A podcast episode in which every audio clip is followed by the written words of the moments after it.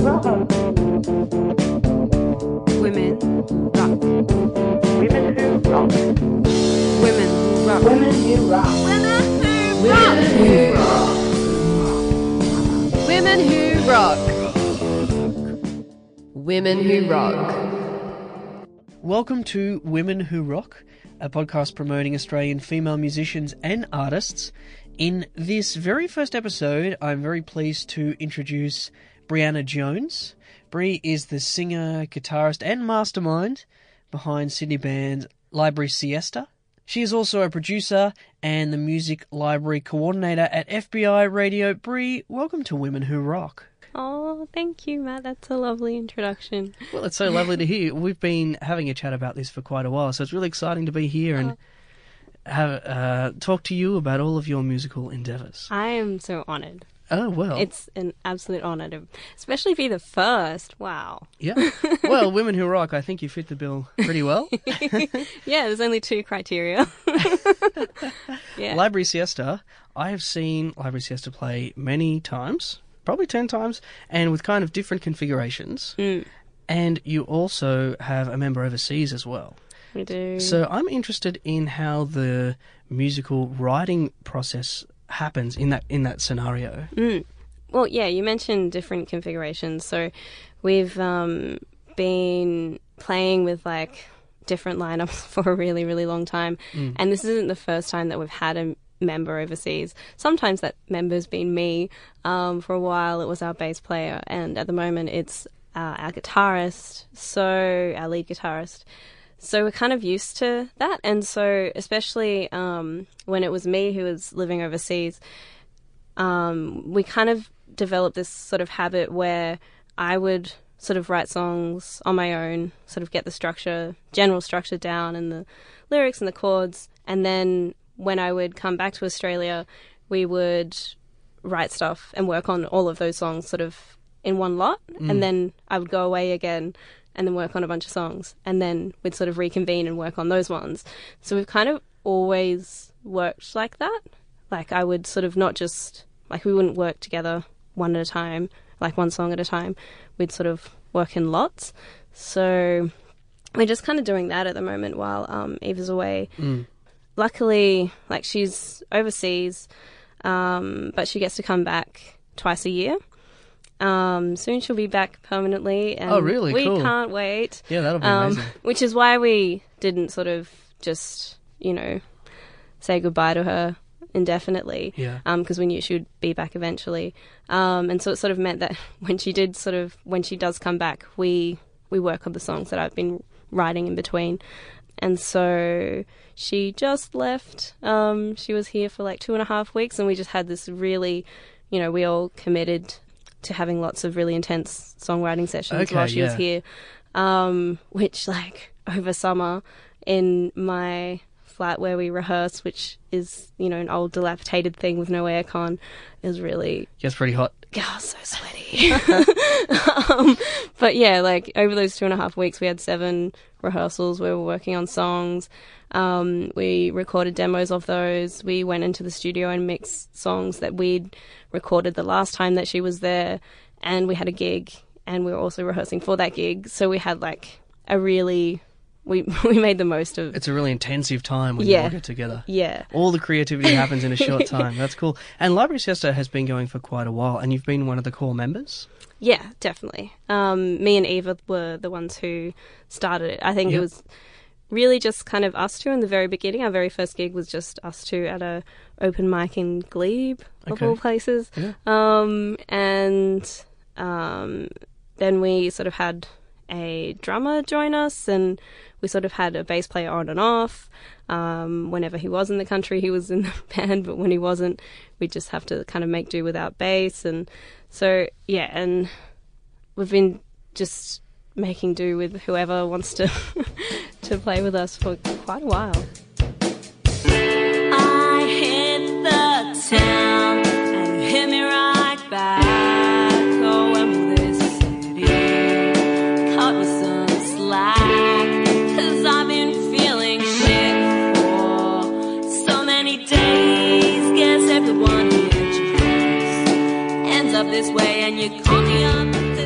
Text been doing it for quite a while, and you're going to be using this experience in the Sydney Girls Rock Camp, I which has come out really soon. I'm really interested in hearing about that.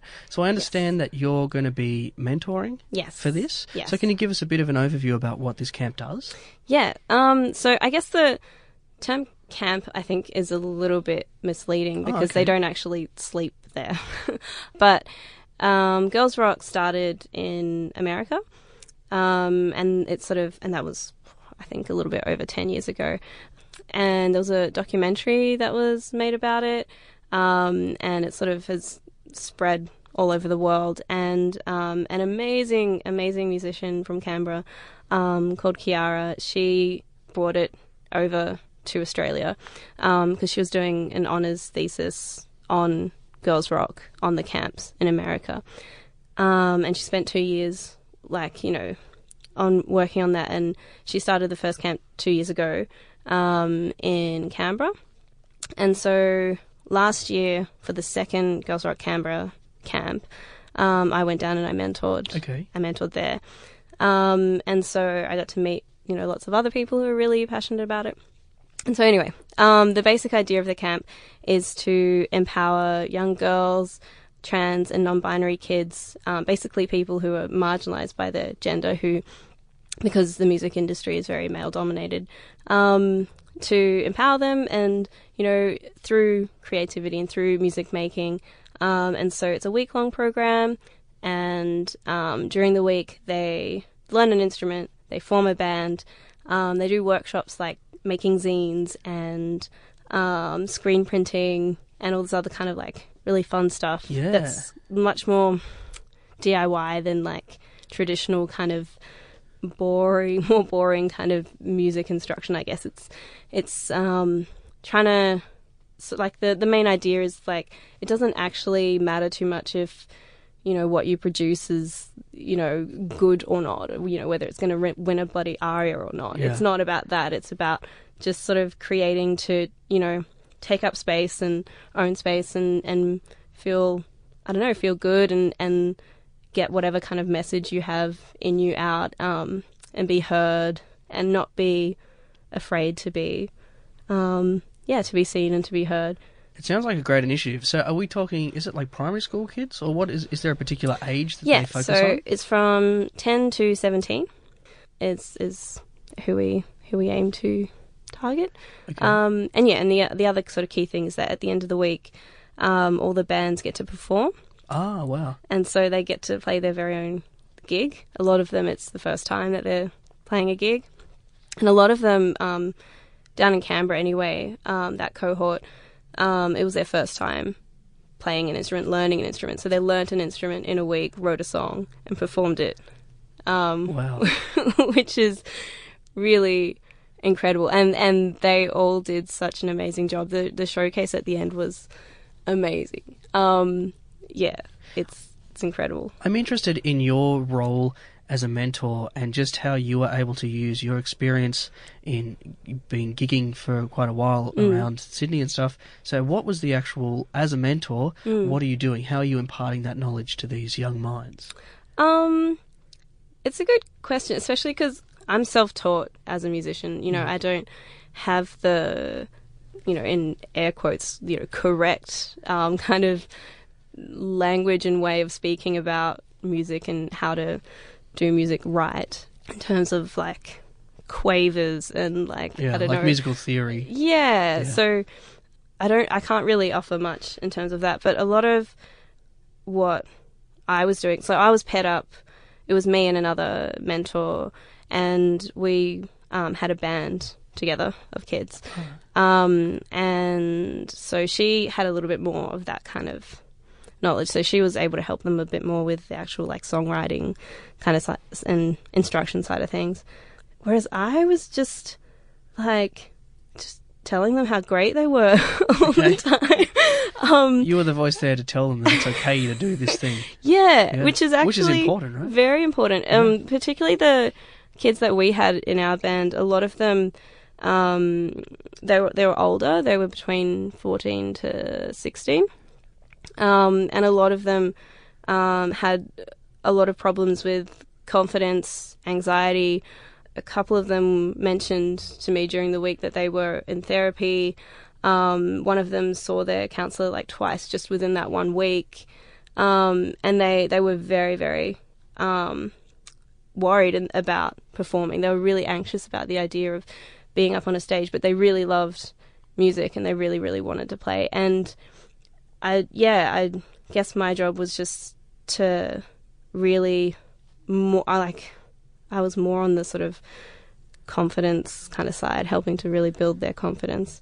Um, It's a really important age to be to be encouraged. I think. Yeah. fourteen or sixteen year old. yeah, It's hard, I guess, regardless of the situation, but particularly if you're trying to do something in an industry which is not really that conducive for you doing that. Yeah, Yeah. exactly. Um, but those kids were so amazing. I think one of my favorite moments was when we were doing like a lyric writing exercise, and um, one of the kids had said, um, like, "Oh, I'm not good at this," and then another kid um, said to her, like, "You know what? That's okay because we're a band, and if you're not good at something, someone else will be." And it works the other way around too. Like, if you'll be good at things that some of us won't be good at, and that's why we have each other. And oh my god, it just like It warmed your heart my to heart exploded. I was like, yes, you get it. That's exactly what it's about. Um, yeah. So it was a really rewarding experience for you. Oh, definitely. And just like at the end of the day, they wrote a really cool song. Oh, nice. it was so good. And do they ever release any of the songs? Do they put them on SoundCloud or um, well, we don't end up recording it. there's it's no just recording? sort of it's just like a performance. It's just a performance. Okay. Um, but I believe at the first Canberra camp there was a band who um, ended up forming out of that camp, um, and they're called Teen Jesus and the Jean Teasers, I believe. Oh, that's a great name. Yeah, um, Teen Jesus. and the Jean Teasers. Cool. yeah, um, yeah, yeah. So um, perhaps that band may have one of their songs that they've released may have um, been one of the ones they wrote at camp. I'm not sure. So you'll be doing that next week, which is actually going to be in the past when this podcast was released. But I'm Yes. sure you're looking forward to this because that was all Yes. the Canberra one that you've done. Yeah. Is this the first Sydney instalment? Yes, It this is. the first ever Sydney one. Okay, cool. Well, that's very exciting, It's so exciting. and I hope that this sounds like you're going to have an awesome week next week. Oh, so good. Yeah. I wanted to talk also about a single that you released with Library Siesta Yes. called Psycho Genius. We are going to hear it in a minute, but I'd like to talk firstly about the video that you guys did.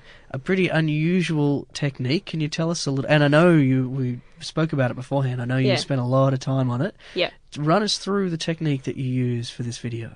Um. So basically, we it's it's a fairly simple video in terms of like, you know, you you just sort of see us playing and singing, um, along to the song against a, you know, fairly blank wall. Um. But we learnt to, I learnt to sing, and my band learnt to play um, the song backwards. And so the idea is that we filmed it backwards, us performing backwards, so that we could reverse that footage and Yeah. sync it up to the audio so that, um, you know, our hair would move before our head would and things would be a little bit off and a little bit strange. Yeah, it looks like because it is. You do it backwards and then you reverse it, so it's going forwards. And you say it's like a normal video, but it's it's different. Yeah. it's, it's yeah. very difficult to There's describe a twist. Yeah. how it's different. And so you learn. I know that you. So all the people, all the members learn how to do play their instruments. Yeah. But like backwards, like they're playing the chords backwards or whatever. Uh, but you also learnt the lyrics back. So you were saying the lyrics, singing the lyrics I was singing. Right? Yeah. How long did that learn to do that? Uh, how long did it take? It took like. It depends, like how. Where you measure it from, because it took me quite a while to figure out how to learn something backwards, how to learn a song backwards. I got the idea from um, another band who'd filmed, done a film clip like that, and it's not Coldplay. Everyone, when I told them about this, my concept for this video when I was making it, they were like, "Oh, is it like, did you get your idea from Coldplay?" Because they did a video like Yeah, that. that's the actually- scientist. That's what Luke said as well. Um, yeah, it's Not Coldplay. Not Coldplay. um, it's actually like this band from um, New Zealand from like God ages ago, probably like 10, 15 years ago. Um, they were called Goodshirt. And they had this um, single where they were they did the film clip backwards, and I remember at the time I read an interview about like how they managed to do um, that, and it's really cool because they've got the budget for um, destroying a car in the background, and so Oh, the car wow. comes back to life. It's yeah, it's really cool, um, and the singer's just sort of in the foreground. Um, and so yeah, that looks really amazing. And so I'd read this interview um, with the singer about how they went about that. And he was like, Yeah, I studied with a speech pathologist for like a month in order to learn how to sing this song backwards and this and that. And so that was, I, I don't know, I just kept that in my head for 10, 15 years for some reason. And then I was just like, you know what? I don't need a speech pathologist. I can, I can figure this out. But it took me a really long time. but eventually I got there. I'm just stupidly determined like that. It was like DIY speech therapy. Yes. DIY everything. well, yeah, it's really cool. I sent it around to all my housemates, and we were all talking about it. How oh, just- thank you. it looks, yeah, just a bit off, and, it's- and then George is like breaking the drums as well. Yeah. So you had the budget to dr- to break a, a drum set, but not a, a car. yeah, it was her. Um, I think it was, she said it was her first ever drum kit. okay. Um, Oh, that's sad. yeah. Oh, I don't know about she that. she she thought it was a little bit sad, but also like really cool. Yeah. Like if you're gonna break your first ever drum kit, like what a good reason. Do it in a backwards film film clip. I've always said that. oh, just do it because Brie tells you to. Okay. Do what Brie says. yes. Well, all this talk about Psychogenius, what I'd like to do is to play the track Cool. and then come back and have a little bit of more of a chat about it. But this is Psychogenius by Library Siesta. inside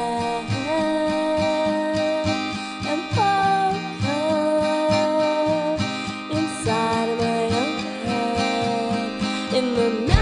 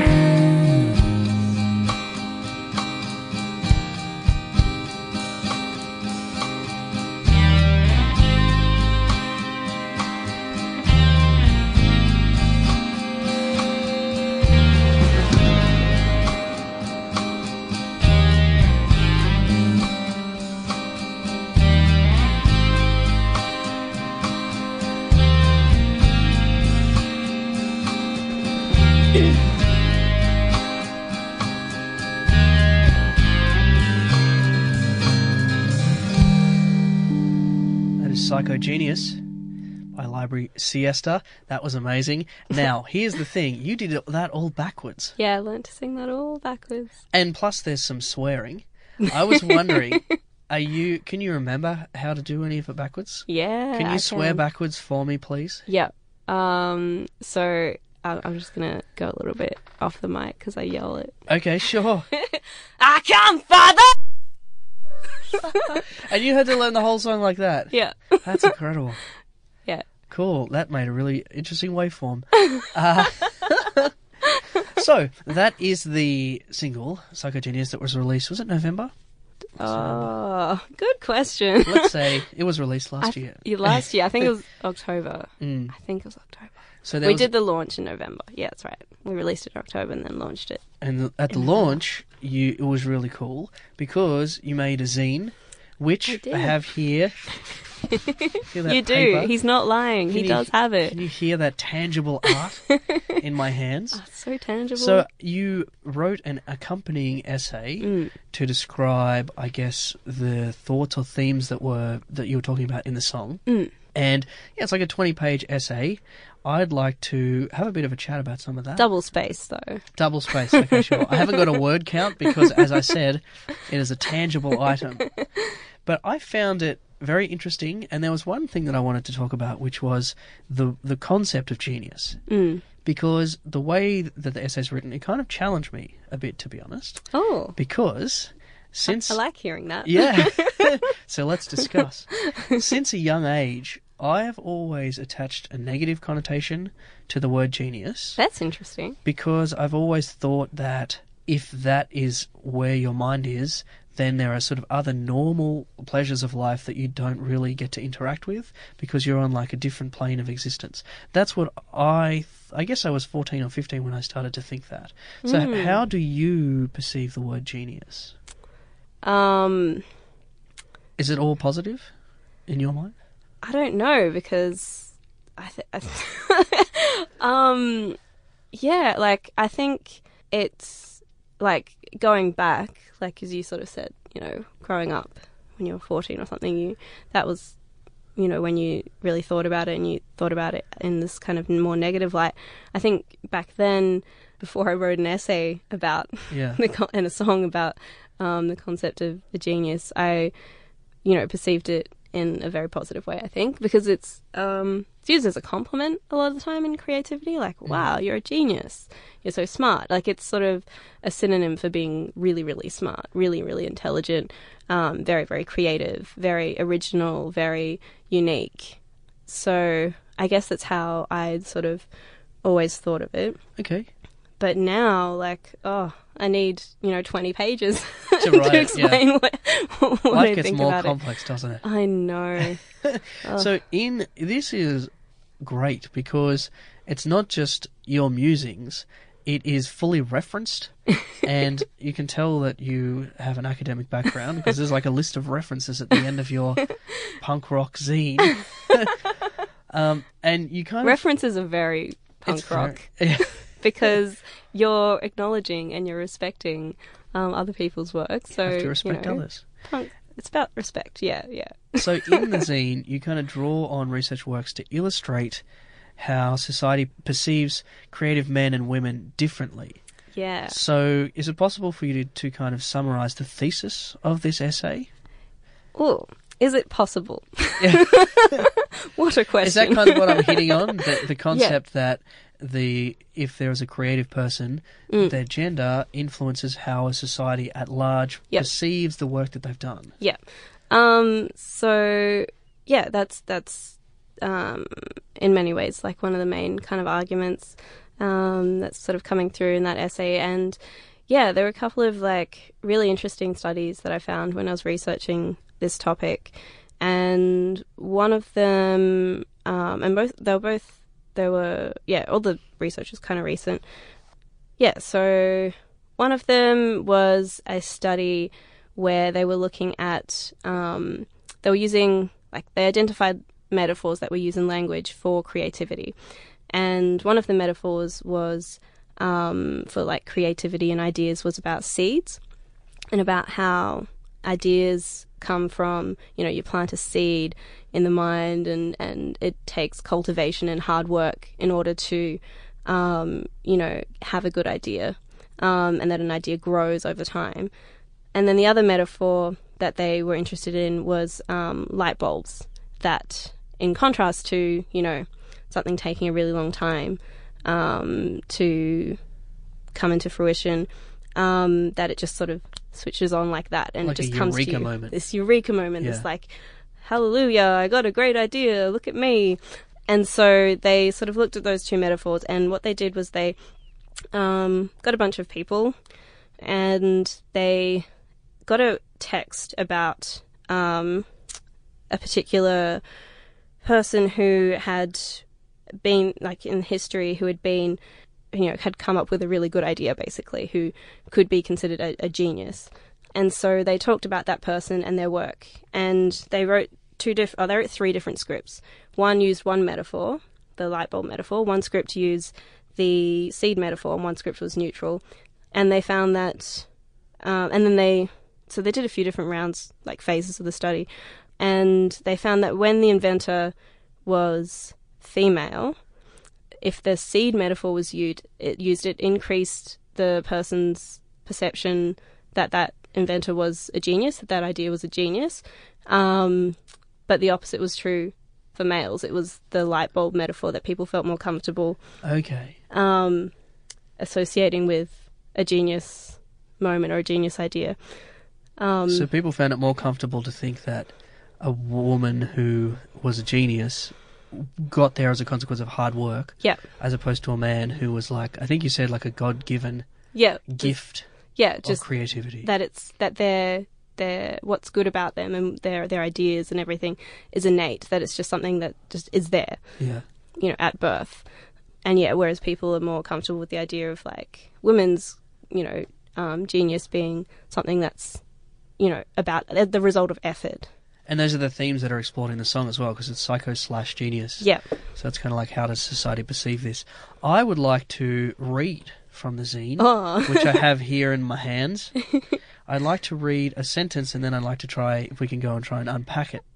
okay. So it says it's unhealthy, dangerous, and misleading to perpetuate the idea that in order to make exceptional art, you need to be mentally ill. So I wanted to talk about that a little bit. How do you think that society needs to change the way it's thinking regarding the work of a genius? Like, this is a genius work. Society perceives it in some way at the moment. How do we need to shift that? So I think the way you phrased it is actually the way that we do need to think about it. Oh, Is okay. that I think um, we do need to sort of look at works of genius as you know as, as works of genius rather i think the main idea is that we we think about a person as a genius rather than the work we've got this focus on the individual and their um, particular history and their story and we um, you know look at people throughout history. A lot of the people that we call geniuses are, are long gone. Um, and so it's about those stories and the way that we talk about them. And so instead of sort of focusing on the individual and saying that they're they're a genius, because when we do that, um, it starts to be about oh, it's just you know they were born that way, Yeah. and we and we undermine um, the hard work that went in behind you know creating the works that they did. okay, because to create that work, there's a lot of context surrounding yeah, that. exactly. There's a lot of context. There's a lot of there's a lot that goes into it. There's a lot that happens before. You know, they they build on other people's ideas before Yeah. that. There's a whole community often around a person when they create something amazing. Uh, You know, no no man is an island and no woman is an island either. um, so it's I think the the sort of shift that needs to happen does sort of I think it starts to be a little bit more healthy when we're talking about a particular work. And because when we talk about that work, we can put that in context and we can talk about, yeah, the person who created it, but we can also talk about all the other stuff that happened around that work. Yeah. I think that it's a very interesting idea and it's also a very intellectual way to release a song. to uh which I am totally on board with. to have the song, to have a cool video, and then to have a zine that you've put so much work into and there's photos as well. Yeah. So there was we've been talking about the idea of psycho or genius, about how it's perceived. Hmm. This work, was there was a stimulus or a catalyst for yes. this work. Yeah, there was. So, would you be able to just give us a brief overview of where the uh, this we've been talking about these really sort of grand ideas, but Yeah. there was something that happened. Yeah. Can you tell us about that?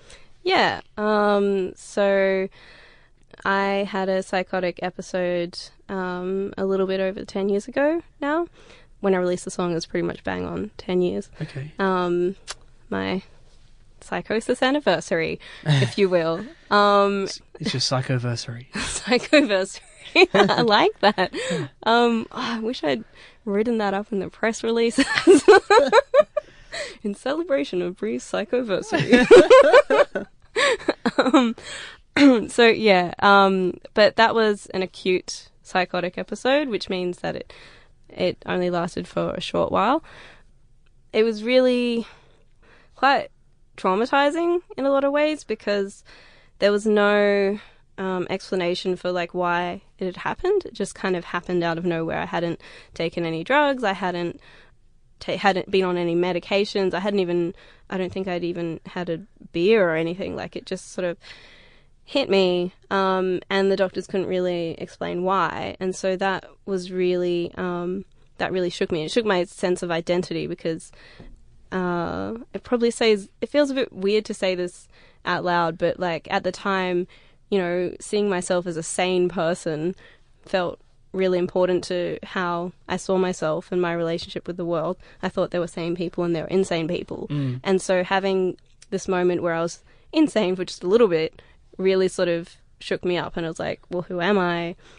And so, yeah, that was really, really, really difficult.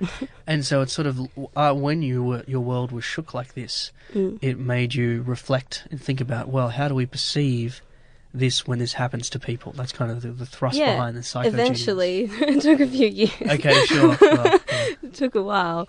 Um, but yeah, yeah, exactly. Um, eventually, you know, I turned the questions from, you know, what's wrong with me to, you know, what's what's wrong with our world where we make someone like me think that there's something wrong with me. yeah.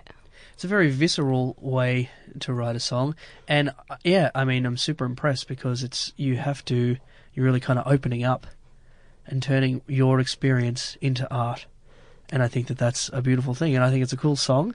Oh, thank So- you. Matt. Brie, thank you so much for coming on the first version of Women Who Rock. It's really been a pleasure having a chat with you today. Oh, it's been the pleasure has been mine. It's all mine. Thank you. We're still gonna sing. The future haunts me like a gray black cloud in the parts of the Women Who Rock is proudly produced in the Sydney studios. Of 2SER 107.3.